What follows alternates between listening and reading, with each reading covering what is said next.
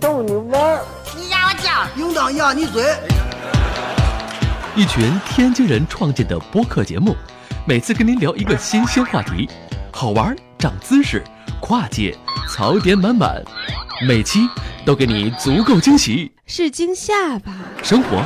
旅游、科技、理财、八卦，众多轮值主播，总有一款适合你。不要嘛！我是王姐，津津乐道，分享体验，享受生活。二他妈妈，你快拿大木盆来，我可赶上这波了。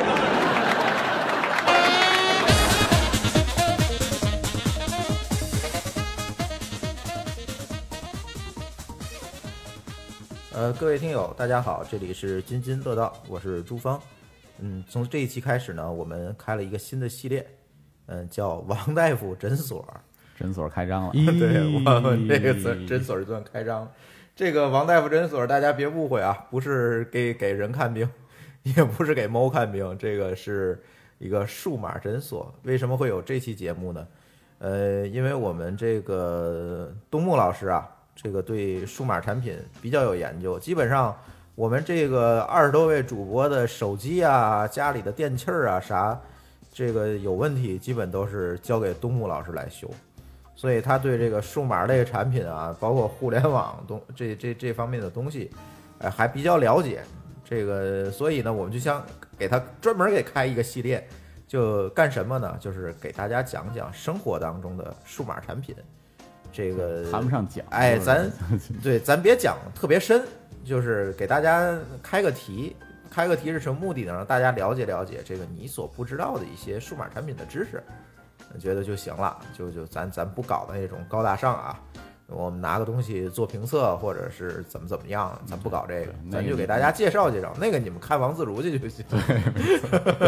对，我们也怕被黑是吧？ 所以我们我不搞这么硬的东西啊。王大夫诊所这个比较实用，对，没错儿。所以介绍一下啊，第一位当然是这个东木老师，这个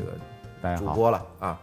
这个再一位是郭子。大家好，我是郭子，今天这集呢，头一集是吧？给大家讲讲这个机械键盘。机械键盘有的人啊熟悉，有的人陌生，嗯对是吧？这个东西，嗯，反正我是用机械键盘，在座的呢，东木肯定是在对，用，我在用吧啊，我我我没有郭子用就是小白了，对，对，所以我正好想买一个机械硬盘机械键盘。啊，机械不是硬盘，嗯键盘，对，呃，东木先给大家讲讲吧，这个机械键盘跟咱平时用的键盘有什么样的差别？这个机械键盘就是说为什么叫机械呢？它这个呃，大家知道这个开关这个东西是一个这个结构呢是一个很有意思的东西，就是说你当你这个两个触点接触上的时候，那么这个这个电路就会得导通，然后松那个断开以后呢，这个电路就断了。键盘呢其实也是这么个东西，只不过咱们现在大伙最常用到的东西叫其实叫薄膜键盘嘛。这个薄膜键盘，如果你拆开过以后，里就是上下有两层薄膜，这两层薄膜呢，每一层薄膜上都有布的那个线路，这个线呢不是呃这个线不是那种金属的那种，呃就是铜线，它是一种导电的一种软性的那种线。它上下两层薄膜呢，上面这一层薄膜一一层线路，下面薄层一层线路。当你上下这两个点接触上的时候呢，这个呃线路就会导通，就就是呃系统就会认为你这个键哎被摁下了。其实从这个概念上来讲呢，机械键盘也是这个概念。当你这个按键呢，呃，就是按下去之后呢，这个电路两个极点会之间会导通，那么系统 Windows 也好，或者说呃 Mac 也好，就是操作系统吧，电脑的操作系统，这就会认为你导通了。这是就是一个呃，这但是这个机械键盘呢，是在于什么呢？它不是薄膜，它这个开关呢，就相当于你你们家里灯泡的这个按键开关一样，它每一个键都是这么一个开关，只不过呢，这个开关呢是专门用在键盘上的，就叫叫做机械键盘了。这个就基本上这个概念就是这样的。嗯，那这个你说的是这个原理上的差别，那我其实我想知道这个具体使用上有什么样的差别？这个使用上，这个就嗯，从原理这个结构角度其实没有差别，只是它它的区别只是从手感上。有这个区别。是键程和普通键程呃，有什么区别啊不光是键程，就是压力克数。这个压力克数是什么呢？是你按下这个键需要用到的力度，嗯，胸下力度是不同的，然后就不同的轴有不同的力度。嗯，就先先这，咱们从从从再理一下这个啊，这个机械键盘这一个开关，这一个开关呢，在呃机械键盘上就叫做一个轴，嗯，一个轴，然后这个轴呢，就是有不同的轴，就是有代表不同的压力克数。为什么会有不同的这个压力克数呢？它这个也是挺有意思的，是是为了压力克数指的是我我按下按下这个键需要就使是用的力触度发触发这个按键，嗯呃，使用的力触度点需要的力度，啊，这是这是这是个数越大的话，我力度会越大。越大。对，嗯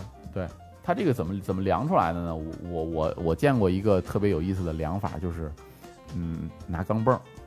就是一个嗯钢镚儿呢大概是几克，然后呢你在这个键上摞几个钢镚儿，它才能把这个键按下去，就可以代表为哦多少克的压力克数。你可以明白了你可以这这么样你可以测这么一下测一下，是吧对，就是你可以这么理解这个压力克数是这么来的。嗯对，那我是不是可以理解成机械键盘跟我们现在，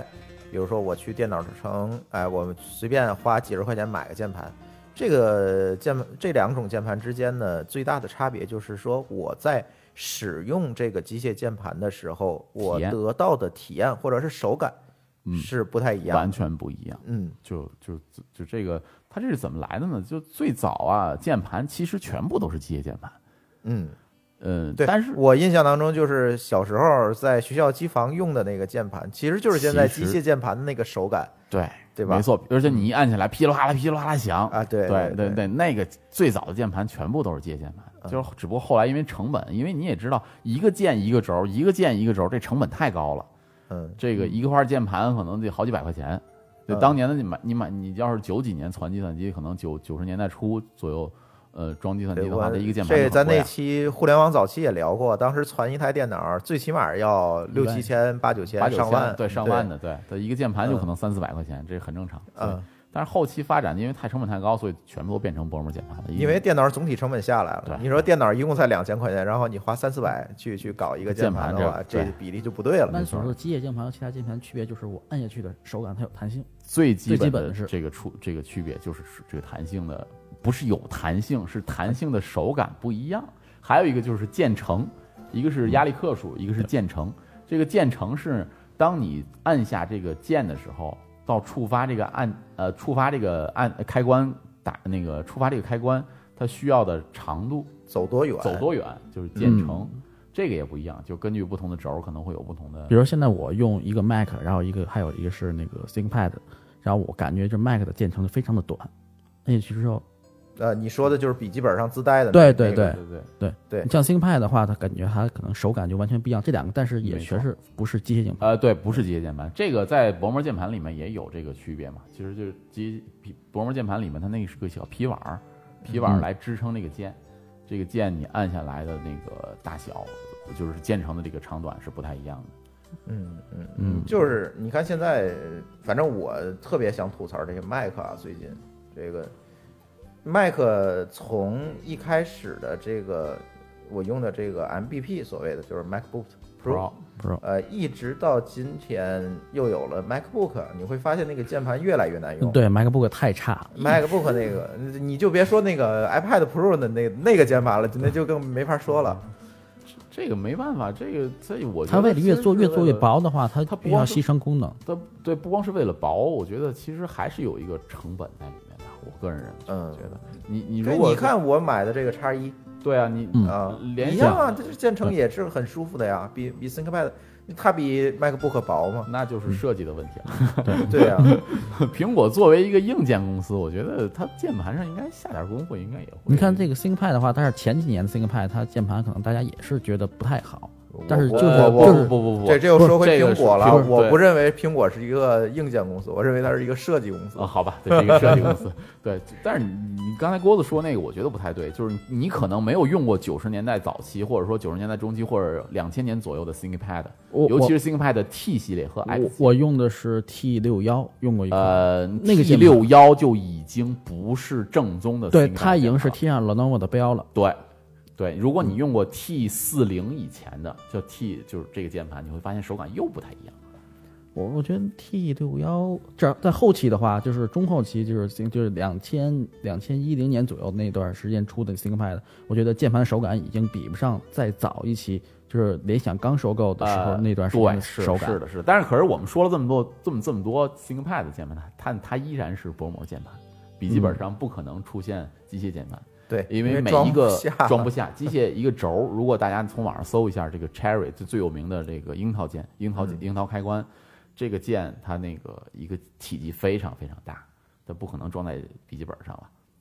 所嗯以咱们现在说的机械键盘其实都是外台式机置外置外设的机械键盘。嗯，啊，刚才说到这个最有名的 Cherry，这就是德国的最有名的这个呃对，开咱关说说的这这概念个有哪些厂商吧，这这个机械键盘最或者是早轴的厂商，最早其实就是 Cherry，最最早它是一九五几年，我记得是五三年可能成立的一个品牌。它最早不是做做做开关管儿啊这些做这些做开关的，对做开关的，然后后来呢就是哎出现这个呃它做键盘了，它主要现在生产就是德国和呃捷克这两个厂这个产地，基本上就是这两个产地啊做这个，然后剩下的一些可能呃在九十年代中期有一些像日本，日本做过一个这个轴儿，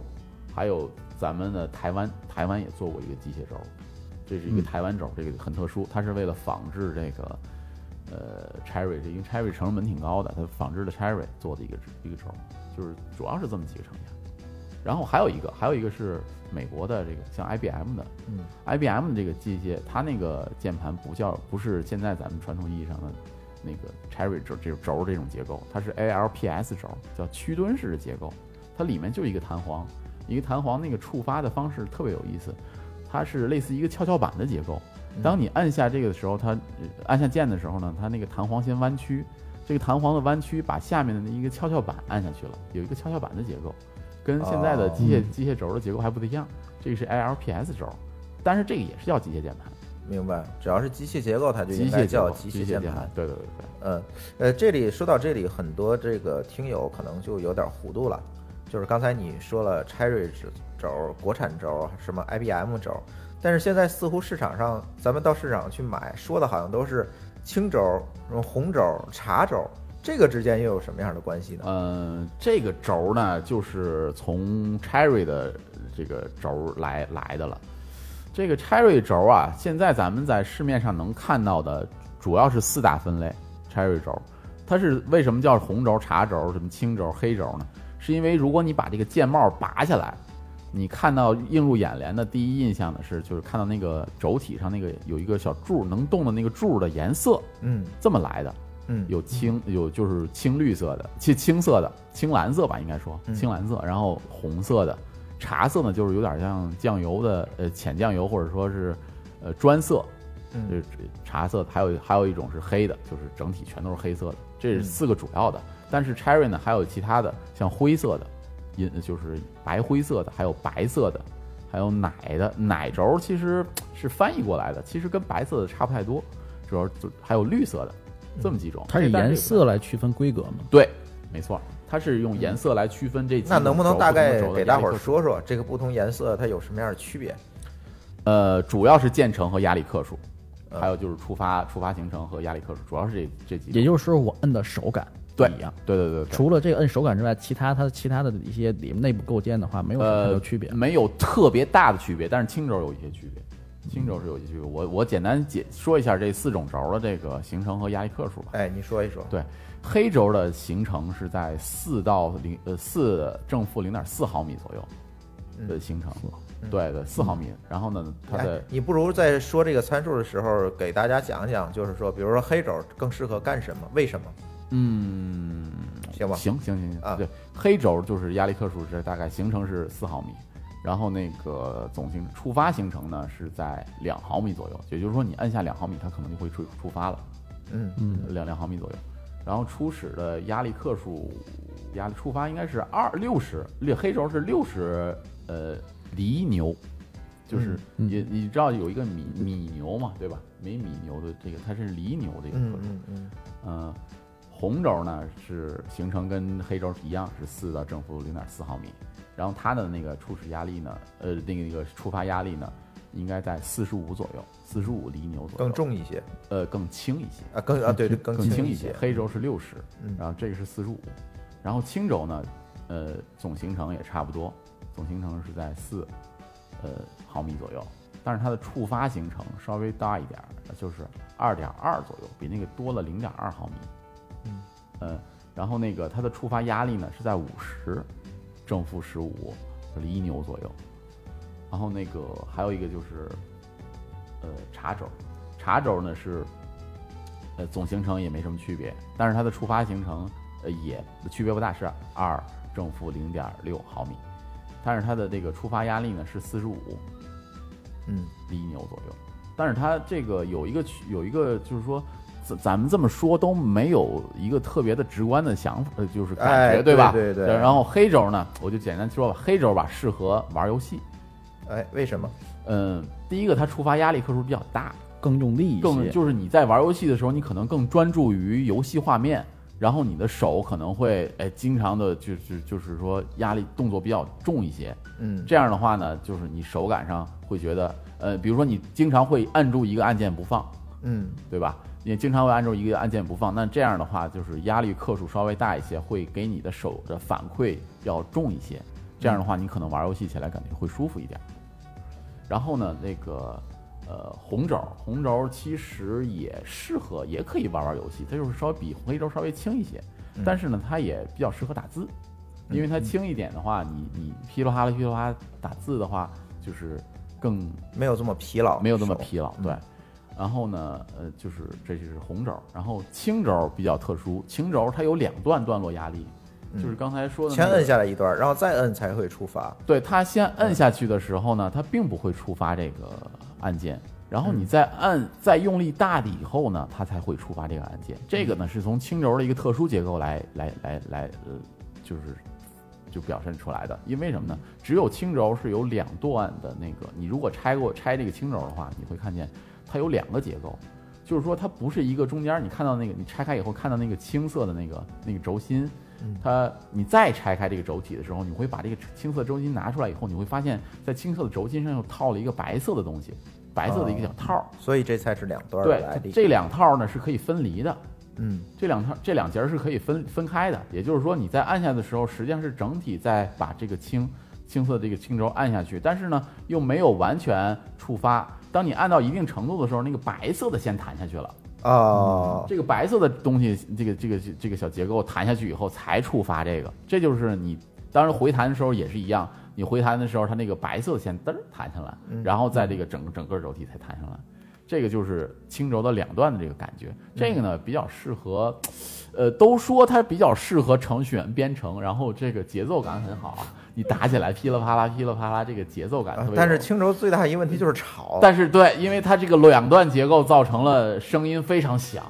如果你嗯你在夜深人静的时候，就就别说夜深人静了，就是在一个办公室里面，你在用轻轴的话，我估计你的同事会很 很。还有意见对很有意见的这对个事儿。我我一个朋友就是程序员是吧？他买了一个轻轴放在办公室里，然后没过三天，这个轻轴这个键盘就不见 了。 后来是发现是让邻桌给扔楼下去了。这个 这个我这个跟我正相反，我们公司的用轻轴的，呃，哎，有一个突然有一个就是有一天一个公一个程序员哎同事那买了一把轻轴，然后过大家都觉得哎呀这个太吵了怎么办呢？大伙儿全变成轻轴了， 你吵我也吵，所以轻轴追求的是一个手感手感和对节奏感对这节奏这感种感觉。对，然后还有就是茶轴呢，我个人啊，嗯我我喜欢茶轴，我也用的是茶轴，嗯我觉得茶轴压力克数比较小，触发行程也比较，就是总体来说感觉上比较软，我手不用那么用力的按，不用那么用那力嗯它，但跟是它红稍轴比微呢？它会比红轴我觉我感觉还要软一些，啊，我我个人觉得还要软一点。然后就是说，你如果不用特别用力的话，就能触发它。然后呢，就是你抬起来，当你就连续这个按这一个按键的时候，嗯你也不觉得累。明白。这是我自己的感觉，可能因为每个人的手手手的手的力度不哎太一样，对每个人跟手把劲儿就不一不一样。嗯样，对，所以可能每个人不太不太。所以可能劲儿小的女孩子可能适合用茶轴，哎，我我是这么觉得的，所以我觉得我我给我老婆也试了一下，她说不行，啊她喜欢轻轴， 为为什么呢？这个我我老婆最早她用电脑也特别早，那会儿可能就是九十年代中期，他有那阵儿啊，哎他们那阵儿用的可能对，就他是就打字嘛，哎打对字有那用感都是青觉轴了，对青轴和黑轴了，所以他就觉得茶轴不行，嘿，他也要呃黑轴对，对对，我现在用的是一个红轴，就是 Cherry 的那个 G G 八零三千，嗯，呃，用的是那个。然后我现在感觉就是跟之前用那个薄膜键盘的那个感觉就是。刚才王那个东木也说了，就是你用了之后就再也回嗯回不去去了，回不去了，因为它确实它手感不一样，对你敲起来，最起码最最简单的一个这个比较就是说，我之前用的是苹果的那个就是外接的那个键盘，嗯嗯外接的那键薄膜键盘，盘然后那是个薄膜键盘，键程很短，键程很短，明显就是说你长期打字的时候你手会累，对对就是因为它永远给你一个回弹的这这么嗯力度就是你很敲上去，它有一个反作用力，反作用，而且建成很小很短，哎，建成对，然后就是你你当时你不觉，你不用机械键盘是不觉，但是你把它放一边儿，你改用机械键盘，你再用它，你就受不了了。我觉得我使我我啊我用过那个苹果的外接键盘，感觉使力使不到点儿上之后就弹回来了。没错对，，是是，所以你其就实特别累受。对，其实是什么呢？是你你手用力的敲这个，呃，就是用这个一定的力去敲这个键盘的时候啊，呃，你总会下意识的，或者说本本能上会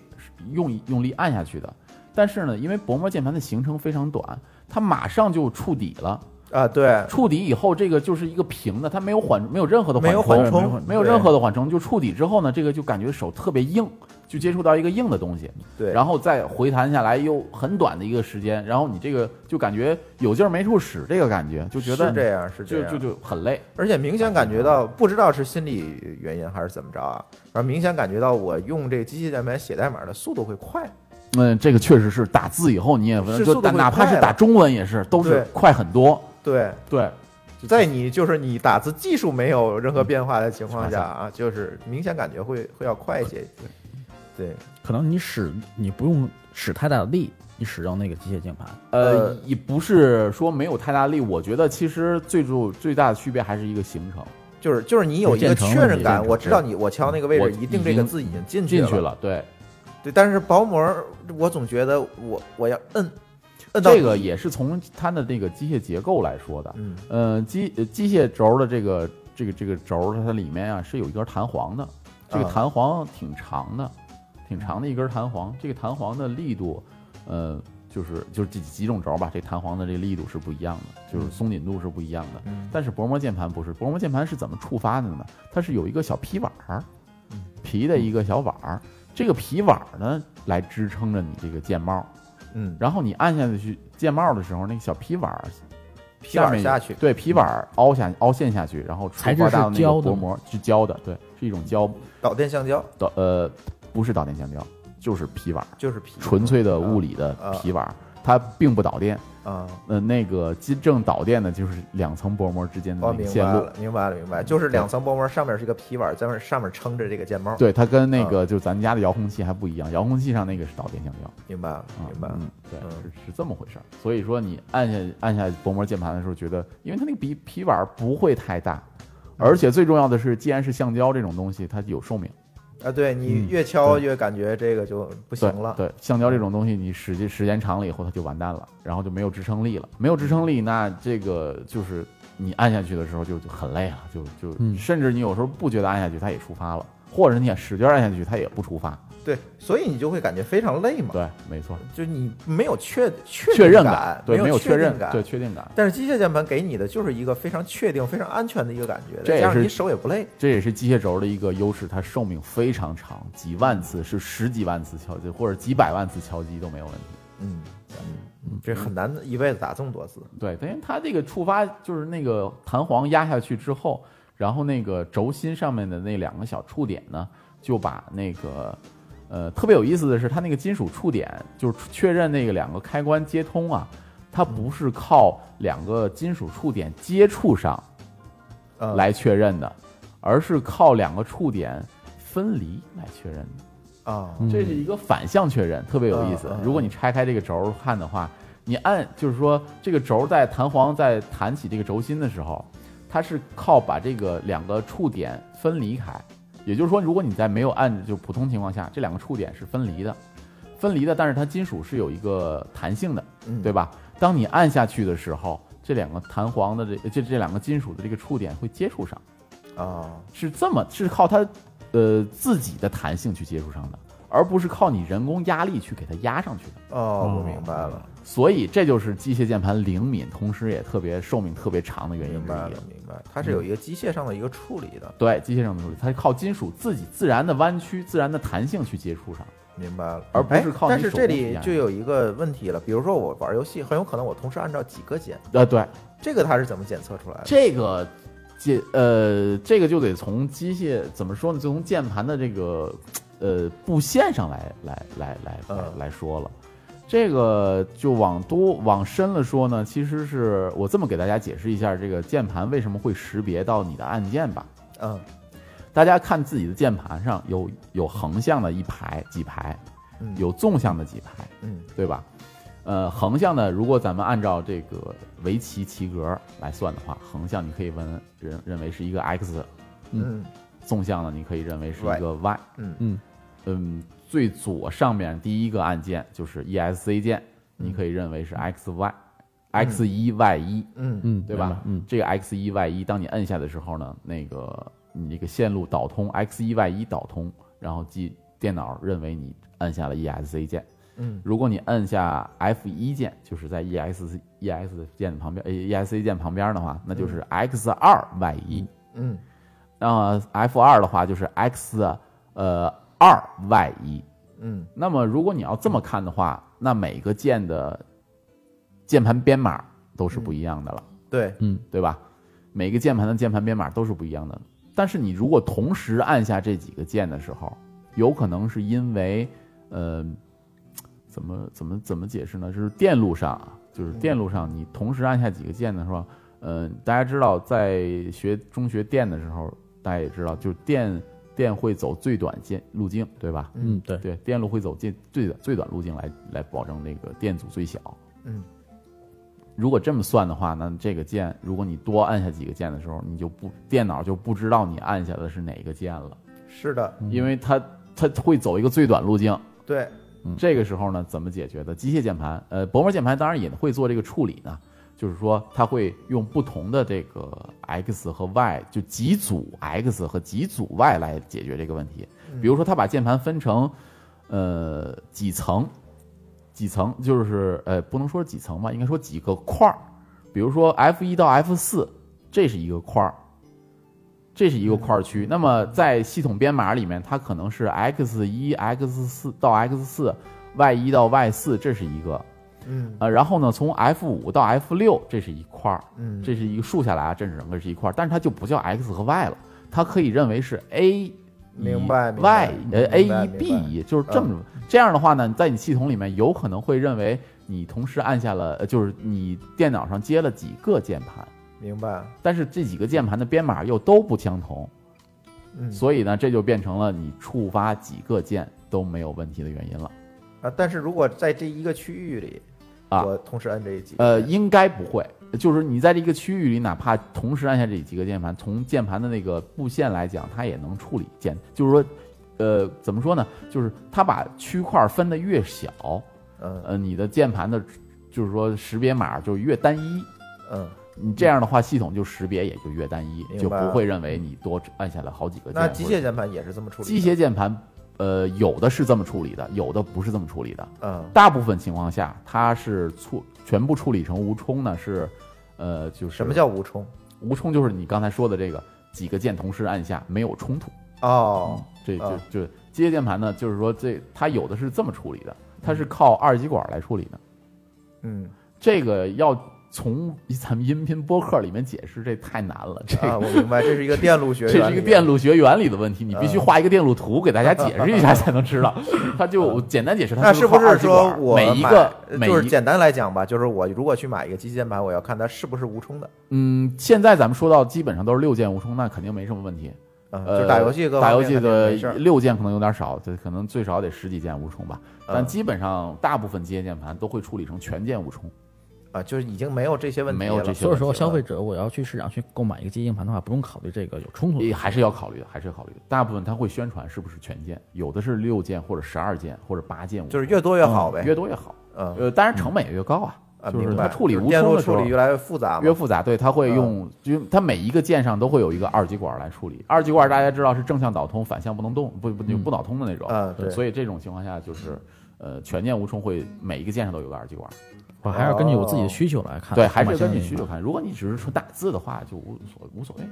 对，嗯如果你要是玩游戏，因为像同时要按键组合键比较多的这种，还是尽量买成全键无冲的。嗯，但是全键无冲就是我说过的那个问题，机械键盘也有处理成这种，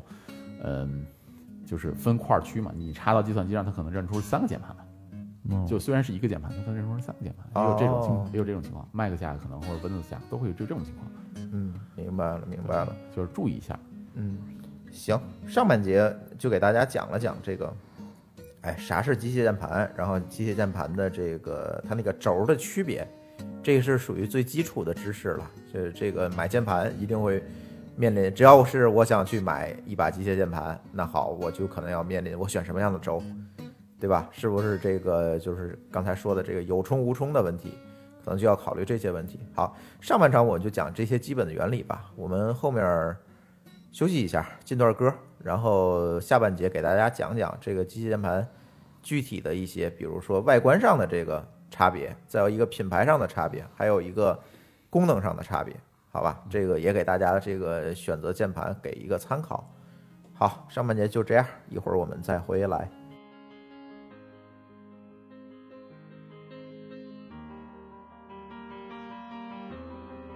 Clipped wings, I was a broken thing. Had a voice, had a voice, but I could not sing. You would want me down.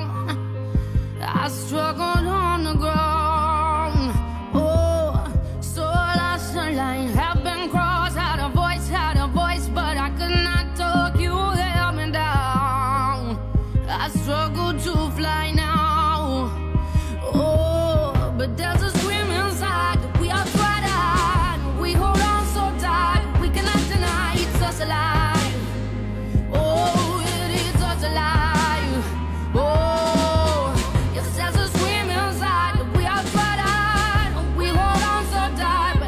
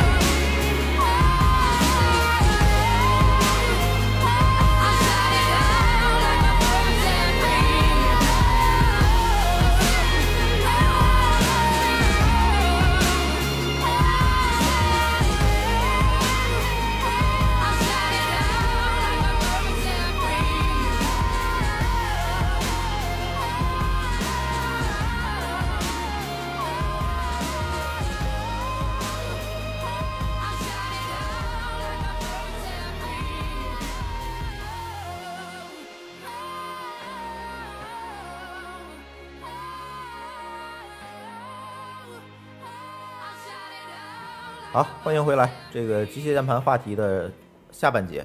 这也是我们这次新开的一个系列，叫“王大夫诊所”，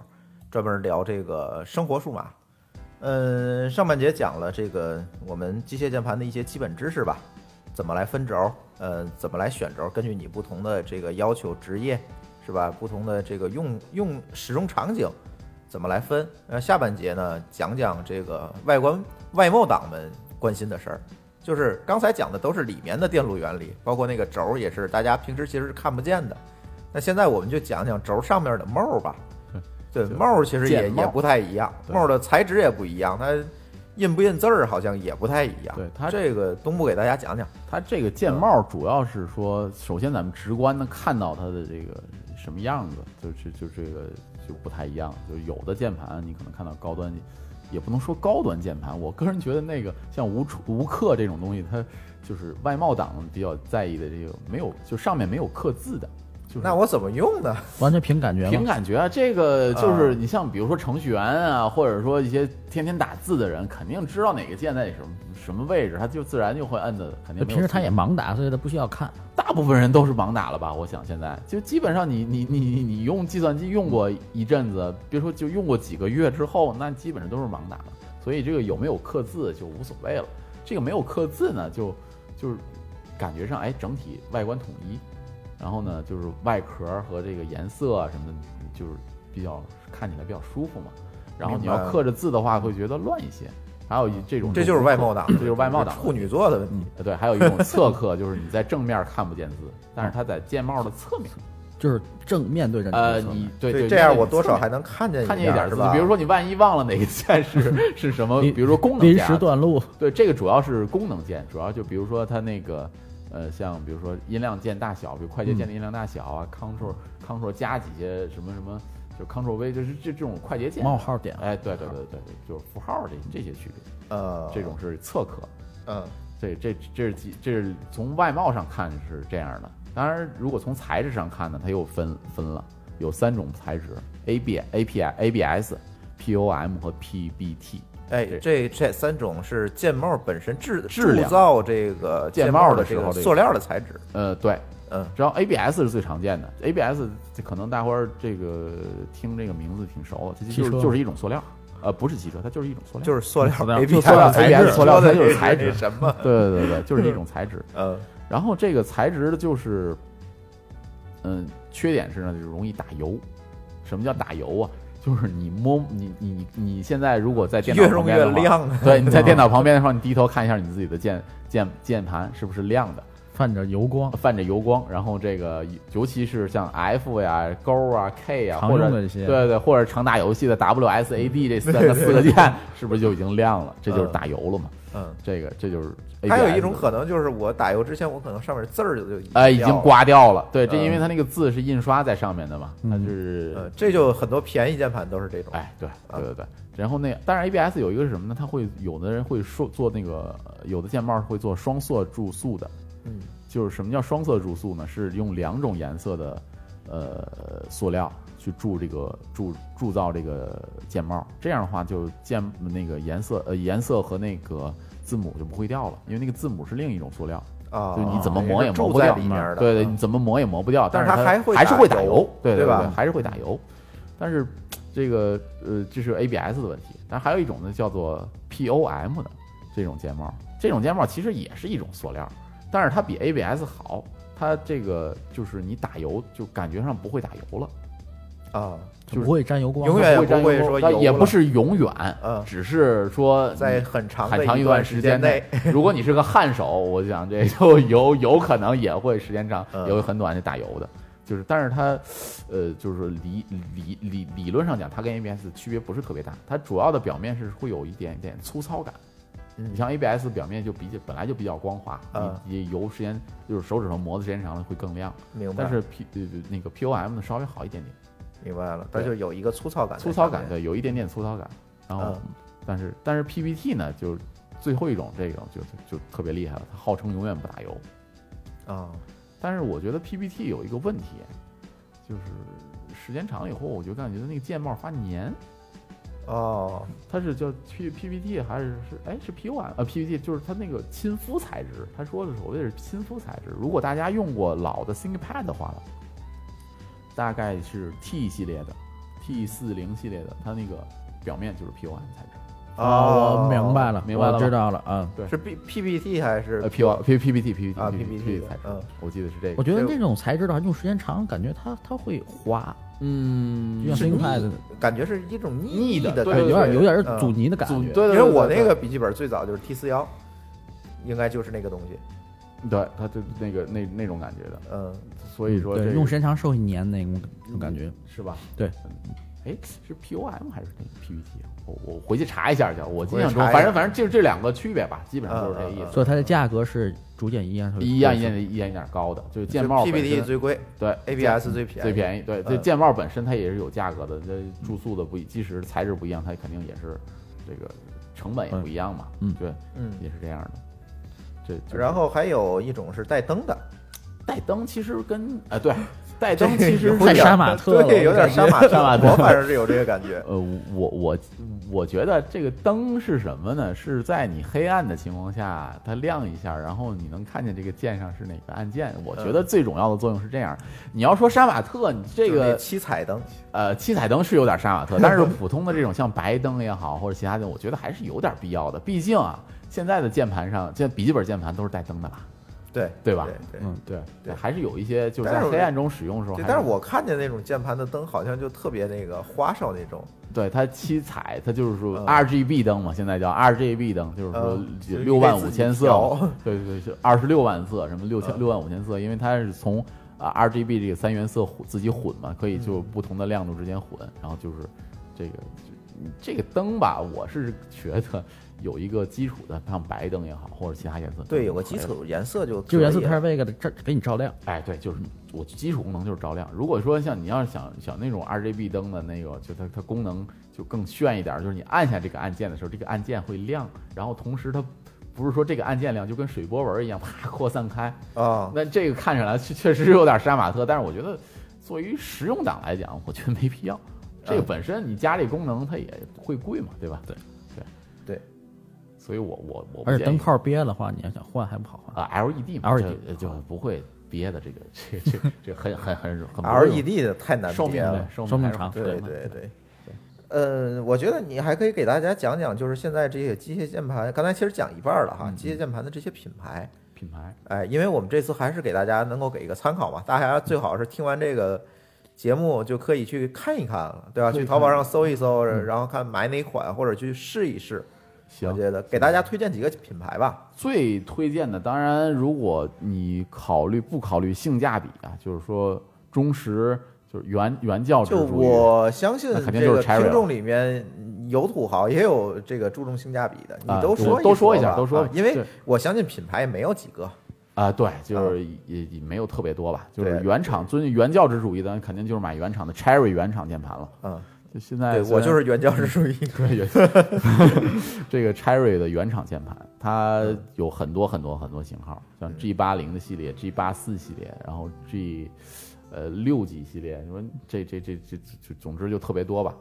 然后嗯这就是原厂键盘，哎，嗯能不能具体讲一讲这些系列有有没有什么区别，或嗯者推荐大家选哪个系列？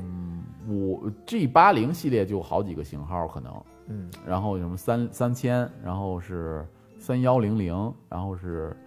呃，这就说句老实话我吧，当时买的时候做了做功课，最后买 G 八零三千，但是我忘了我那些是有什么区别，区别我现在的已了经忘了。这个说句实话吧，我不是原教旨主义，我对 Cherry 的研究真的很很低，好吧，很低。它所谓这个原厂是它从厂商出来从之后，厂出了，从就是键键呃，就是说整个键帽、键轴，然后电路板全部都是 Cherry 做的。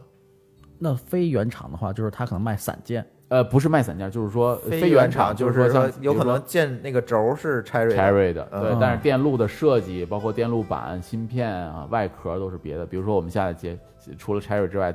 就是 f e r r c o 嗯菲尔可，可，嗯对，菲尔可，这个这个就是日本的设计的，这个它也会用那个 Cherry 的轴，但是呢，它的那个键帽啊、外壳啊、电路啊都是自己做的，哦，这个也是比较就是大 F 嘛，这个这个也是卖的比较好的。这个好处是哪儿呢？它这个呃，它有一些特殊的设计，比如说 Cherry 的键盘都是有线的，USB 的，对对嗯对，但菲尔可的不是，菲尔可有蓝牙键盘、嗯蓝牙机械键盘，还有双模键盘，也就是说你可以插线用，也可以蓝牙用。呃我现在对蓝牙这东西特别恐惧，就是无线干扰特别严重的时候，它就不好使。呃，是是有点儿这个嗯，但是蓝牙还好，二点四 G 可能无线键盘可能会干扰一些。对，你看我们家现在连鼠标都买有线的，但是有些时候，我觉得还是为了注重接桌面简洁，可能有些人会选择蓝牙。啊比有如些可能说，方便，呃，比如说我在家，嗯我没有那么严重的无线干 我扰们。家也挺严重。 你你那是设备太多了，这个 对吧？嗯我我所以我觉得蓝牙也不是未尝不可嗯考虑嗯嗯。这是国外的两个品牌，还有一个就是台湾的 Duck Ducky，就是这个鸭子，嗯魔力鸭，现在在国内叫魔力鸭嘛，中文翻译。然后就是这个这个也是卖的挺好的，它主要是因为性价比比较高，嗯价格很便宜。明白了，像一零四键啊，包括这功能也比较强，一零四键这种键盘可能在四五百块钱，可能就五六百，就相对于 Cherry 原厂的动辄一千，像 f i r c o 的这种就是上千的这种键盘，就很便宜了。就鸭子，这个这它个也鸭子它那个轴也是 cherry，的呃 Cherry 轴对，等于但现在是市场后期 Cherry 鸭子有用国产轴的了。刚才可能咱们没有介绍过这些，我只说了 Cherry 轴了，对吧？对对对对对，没说然后国没产有说轴，国产轴，国产轴嗯像像诺普轴，像那个高特轴啊，像什么这个就是国产国产厂凯华商现轴在对也凯华在轴出这种轴，轴的凯就华是轴不啊，仅高仅特是轴市场上只有 Cherry 可以做这个轴呃，了。对对对嗯，因为呃虽然有专利的问题，但是如果就是按照专利的那个原因，咱们变一下形式，它其实国产也不是不能做，对吧？嗯，最重要的国产就是成本低，明白。嗯所以说它只国国外的话只有 cherry 轴这一个一个厂嗯呃，商做不是不是不是，凯华轴已经输出国外了，像像登场，比如说雷蛇，应该也都有雷蛇嗯它用凯华轴了，嗯，就是因为国性产价轴比比较高，对，性价比国产轴性价比比较高，所以也用我国产轴了。嗯，这这不一定质量非得上用有它差异吗？呃，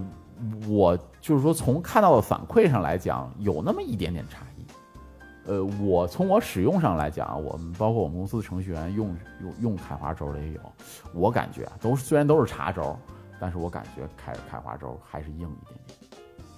就是啊还是个人体验吧。就是说，如果盲测的话，我还是能测出来，就是国产轴和呃和这个 Cherry 轴的区别。同样是茶轴，同样是茶轴，我能我感觉出来了，不太一样，还明是白不了太一，样，还是有区别嗯。还是有区别的，就是尽所以可能的，大家要所是以不差钱儿的话，对是还尽是可能 Cherry 用拆这拆这肉种的时候，对对对对，对。嗯，然后再再往再往后说的就是这个，呃，就是从那个从 I I K B C 这个分出来的这个 I K B C，我觉得挺少的这个键盘，是因为它我我个人觉得啊嗯它是从 D I Y 起家的，就是从自己自己做这个键盘呃，起家他的卖给零你零件儿，对，嗯我我个人觉得它是这么做的，像 Poker 这个就是非常经典的 Poker 系列，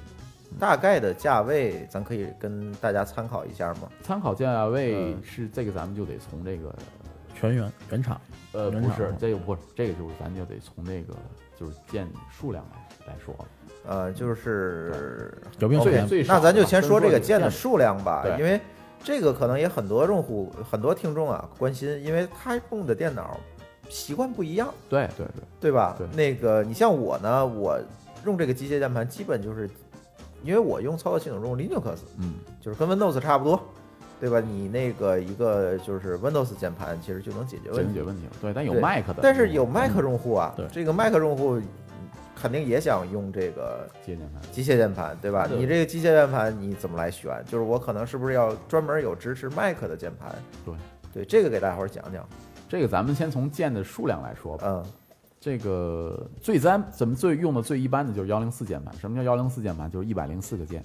手键盘，就呃标准的标准的那幺种零四键键盘。对嗯，这个就盘，是包有一括个数字哎，键有区数、字键区那种字母键区、F 区，然后数数字键区这几种几个几个区。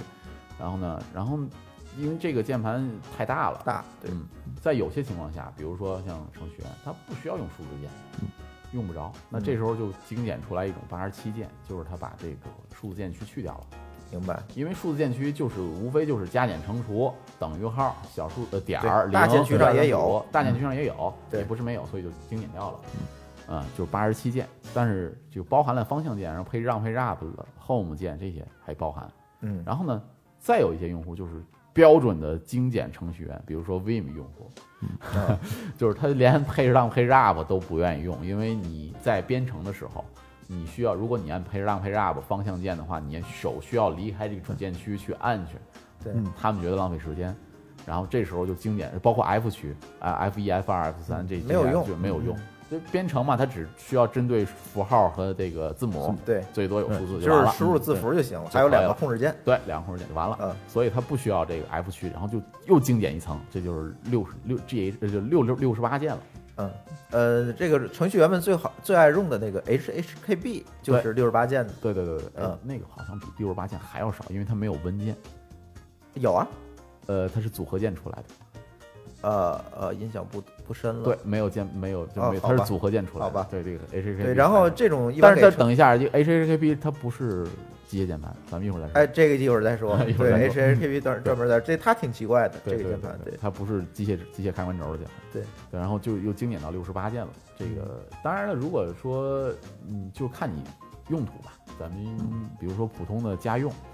嗯，考虑游戏啊，考虑兼容性的话，那你就买个幺零四的键盘，非对，常桌子也够大，锅子也够大，啊不担心空间问题。对，然后呢，呃，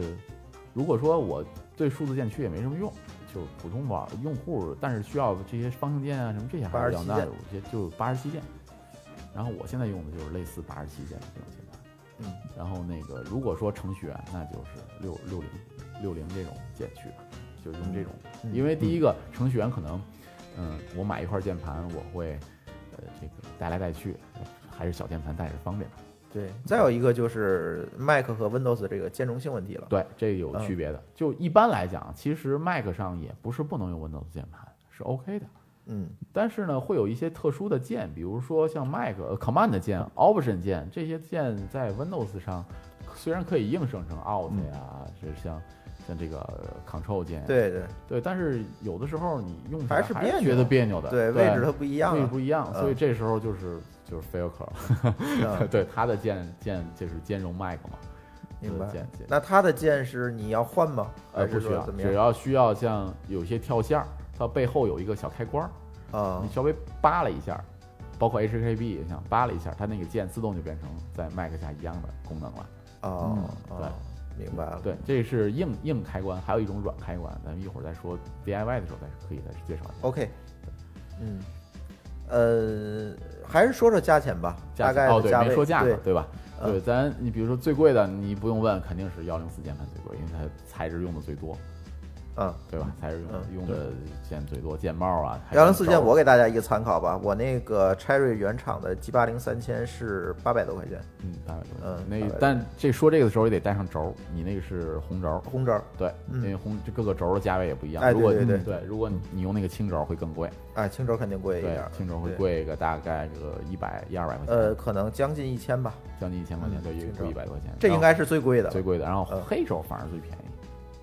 嗯，这这个个我就没最研用究力了。呃，茶轴儿最便宜，然后是其次好像是黑轴儿，嗯这个也跟但是各差不了厂的多少钱嗯差不了多少钱，就是差可能几十块钱，啊，对，，因为它材质就是用料可能差不太多。明白明白机。械键盘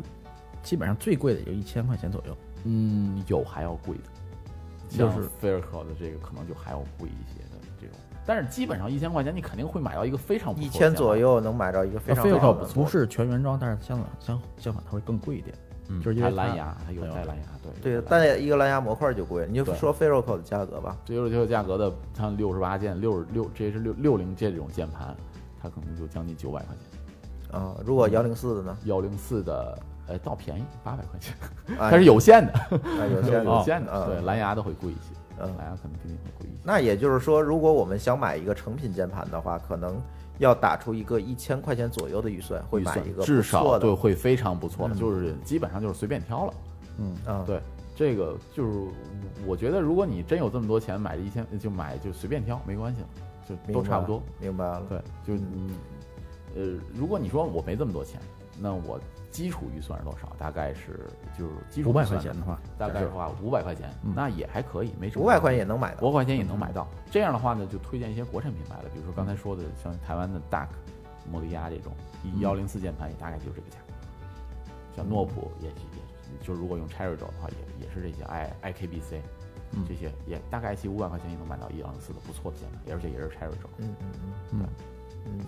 就就是这个价位。这就是说的都是成品键盘了，就是买到家就能用。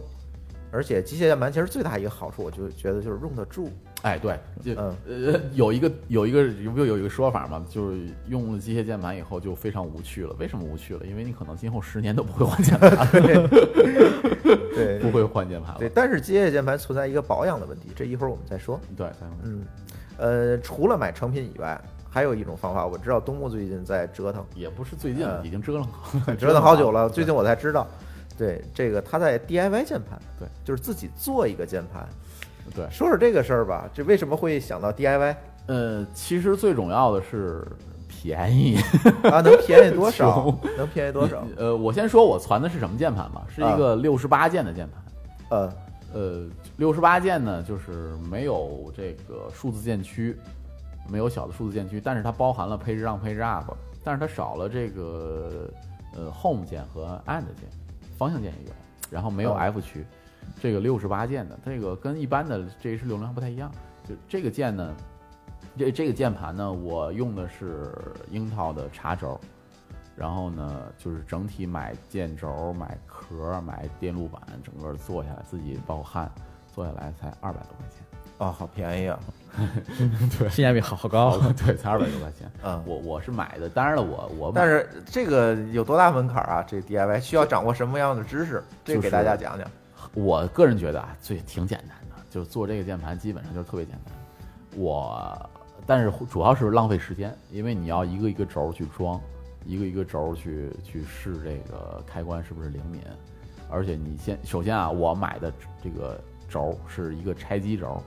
不是新的原厂轴。那你就得试了。呃，对，就就对嗯你就要保证这每一个轴都能用。我是买了一张茶轴的 Cherry 的，就是拆机的茶轴，一张的一张茶轴茶茶板呃那个轴板，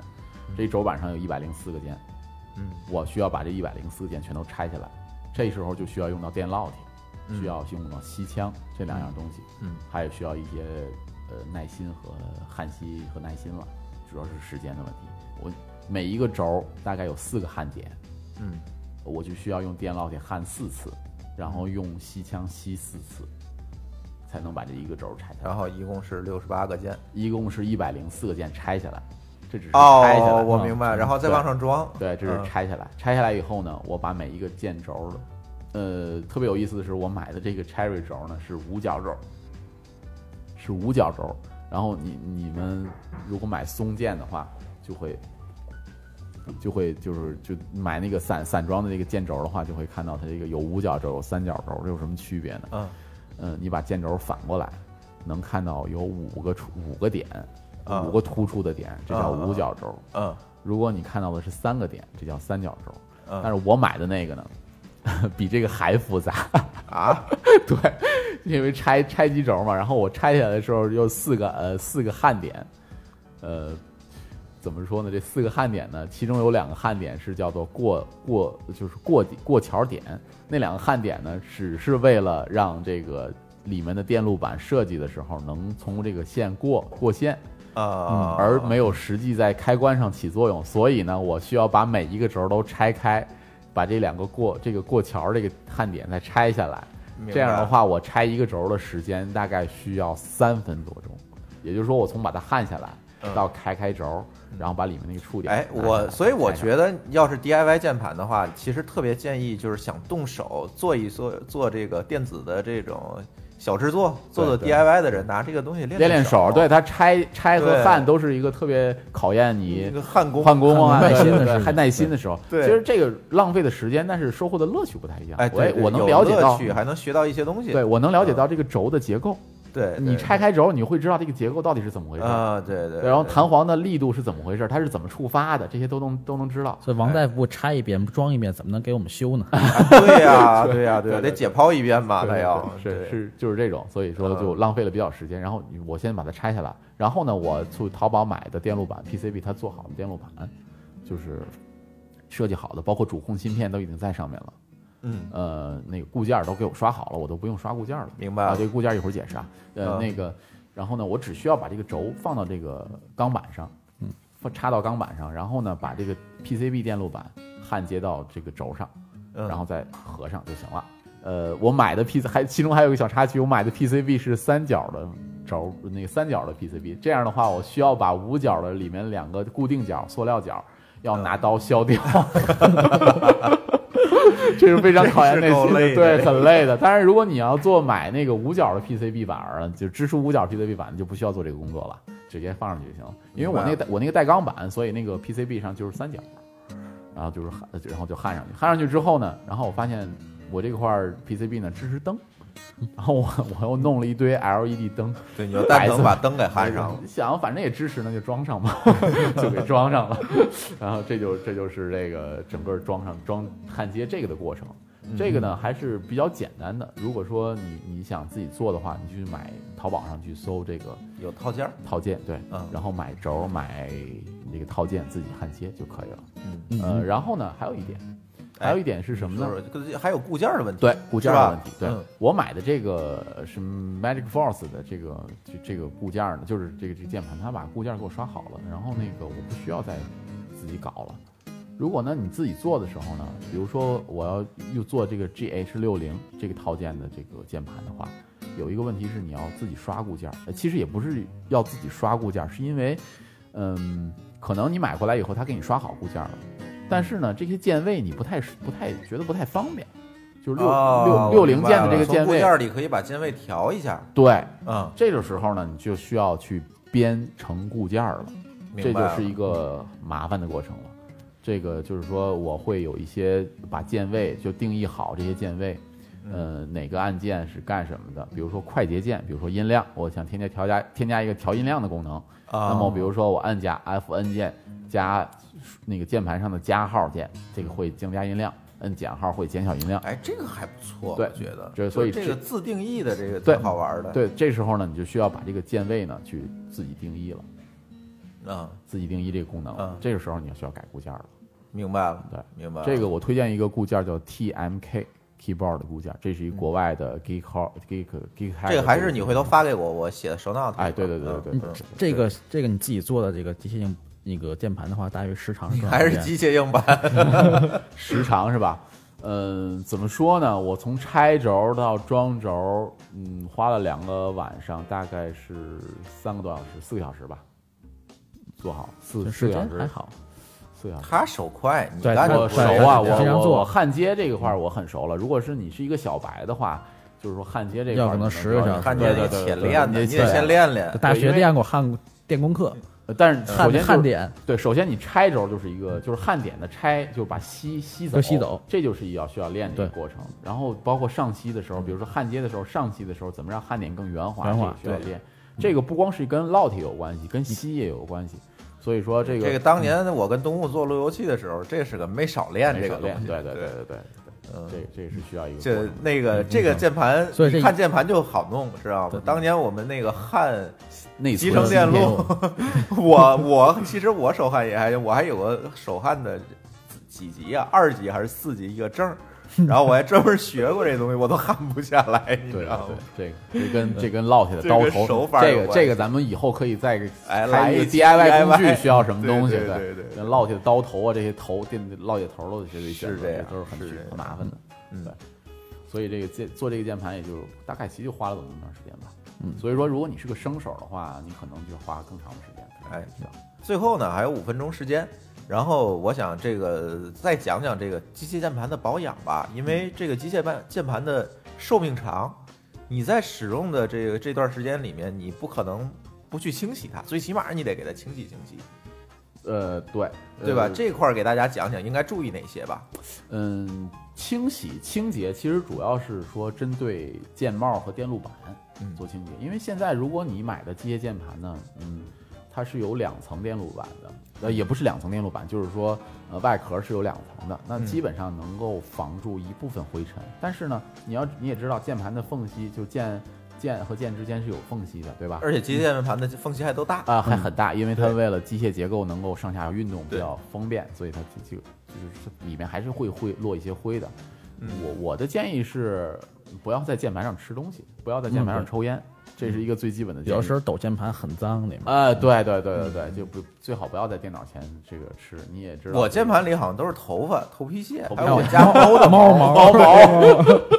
基本都是 这这些这东西。些东西是吧？对，这个如果我想清的话怎么办呢？呃，就用一些小毛刷子刷一刷，然后拿吹气球吹吹就行用。拆开吗？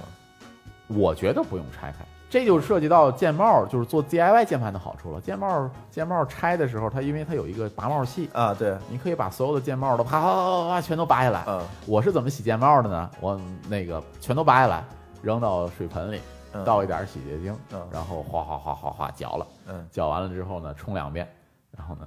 晾干，装上去。我拔键帽总怕一件事儿啊，这普通的键没有问题，就那长键呃，不嗯没好问拔题，。没问题。好拔长是吧呃，当然你做 DIY 键盘的时候，你会发现这个长键啊，两边是有个卫星轴的，嗯，它是为了防止，因为你如果呃，因为开关只有一个嘛，对这反个正键一边盘这按么键那边长，没下来对，是那边吧没下来，它有一个嗯卫星轴，就是保证你这个键按下去说是平衡按下去，平衡弹起来，嗯这个是有一个卫星轴的。这个你拔这个键盘的时候呢，其实不不用特别刻意，就是轻轻的，就也不用特别就特别用力的，轻轻拔拔开了以后就行了，就是拔哦拔开这边，然后我挪一下那个那个那个拔嗯键器往那边嗯拔就行了，啊对，拔下来就行了，很容易。哦对，然后呢，然后拿小刷子把那个键盘上的电路上扫一刷一刷，明白了。哎，然后就键帽洗一洗，键帽洗一洗就完了。基本上就是一些保养，其实没有没有特别复杂的东西。嗯，但是大家还是要注意这这一点，别在上面吃东西、抽烟，抽烟不然的话你进东对，西还有一个就挺是麻说烦的，嗯像防水这个怎么办呢？如果你真在旁边喝水，哗洒上去了，这时候就出现有钢板的好处了。嗯，有钢板的好处是什么呢？钢板在上面放上键，嗯，放上轴，轴呢在那它个跟 PCB 电路还有它一跟电路层还有一层，嗯所以你的水会先洒到钢板上，嗯然后不会影响那个电路。哦，对，一般机械键盘都不防水，就跟、嗯就是大家注意水，。千万别洒对上，去。薄膜键盘有的它会做成防水的那种嗯键盘嘛，因为它那个薄膜虽然里面那个金属导线、金属那一层导线是不防水的，但是它会可以把两层薄膜压死，就是烫死，嗯，用那个那个那个那个热的那热热的那种烫烫机把那个两层薄膜烫住，这样的话你水洒上去也不会掉到里面。这这种薄膜键盘都是防水的。两层薄膜烫住，如果不留任何空的话，它不就变成一气球了吗？不会啊，它有没有问题啊？是吗？对，它不会变成气球啊。它它烫住了以后，即使变成气球了，你按下去能接触不就完了吗？ OK，那我明白了。对，然后机械键盘它一般情况下都不防水，嗯嗯，所以要注意一点。嗯，锅子小白还有什么问题吗？嗯，大概了解了，我啊已经知道我想要什么键盘了。 我相信听完这期节目，听众们可能也知道了。呃，王大夫诊所呢是咱们这个一个系列节目。然后，如果大家呢有任何数码方面的问题呢，大家也可以在我们的微信公众账号后台给王大夫留言。别管是你的 iPhone 坏了，还是你的安卓坏了，还是你机械键盘有毛病，我我觉家得电视坏了，冰箱坏了，微波炉 坏了，都可以给我送。 对对对，我我们传说中的一个段子就是王大夫可以把一微波炉刷一固件变成洗衣机，这是开玩笑，这是开玩笑。对，都可以咨询一下。 但是电视我是刷过的，啊，你看 对这个就，而且还不是智能电视 哦。对，就是电视其实也有固件儿。对对对对，这个咱们以后再以后再有机说，会再以后再说。对，所以大家有什么问题呢，就在我们微信公众账号的后台留言，然后我让王大夫，要不然是在这个微信里面回复你，要不然就是我们凑到一期节目里面，然后统一的回复大家。然后呢，天津的朋友也。更就更方便了，比如你手机什么坏了，我觉得你就找王大夫修吧。 我我我们那天刚找王大夫换了一个电那个 iPhone 的电池，呃，这换电池这事对，儿就这已经太很简简单了嗯了，，这这这个事情就对，基本上我们东西都是找他修。然后说一下我们微信公众账号的名字吧，津津乐道播客，天津的津，欢乐的乐，道路的道，大家可以在微信上搜索并添加我们的这个公公公众号，然后在里面给我们留言就可以了。那么呢，大家除了使用通用型的播客客户端来订阅和收听我们的节目以外，我们的节目也已经在荔枝 FM、考拉 FM、喜马拉雅和网易云音乐四个平台上线了，大家也可以使用这四个平台订阅和收听我们的节目。好，津津乐道的这期节目就到这里，感谢大家的收听，再见。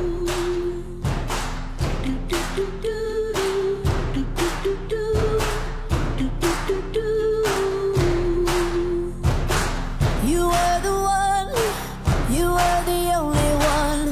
I was born to know. Beyond the crush of summer lust, and we dare to go to chain our hearts, then tear apart and come together again. A lover's pain forever will remain, and I remember when our new stars are falling, now we're falling new. Our new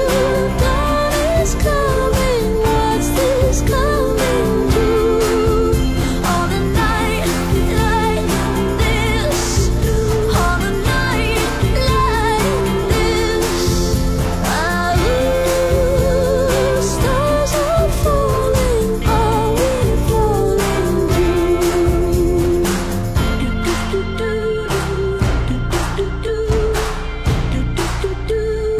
We are the ones, we were the lucky ones, and I will take the blame and pay the cost for every lover's cause that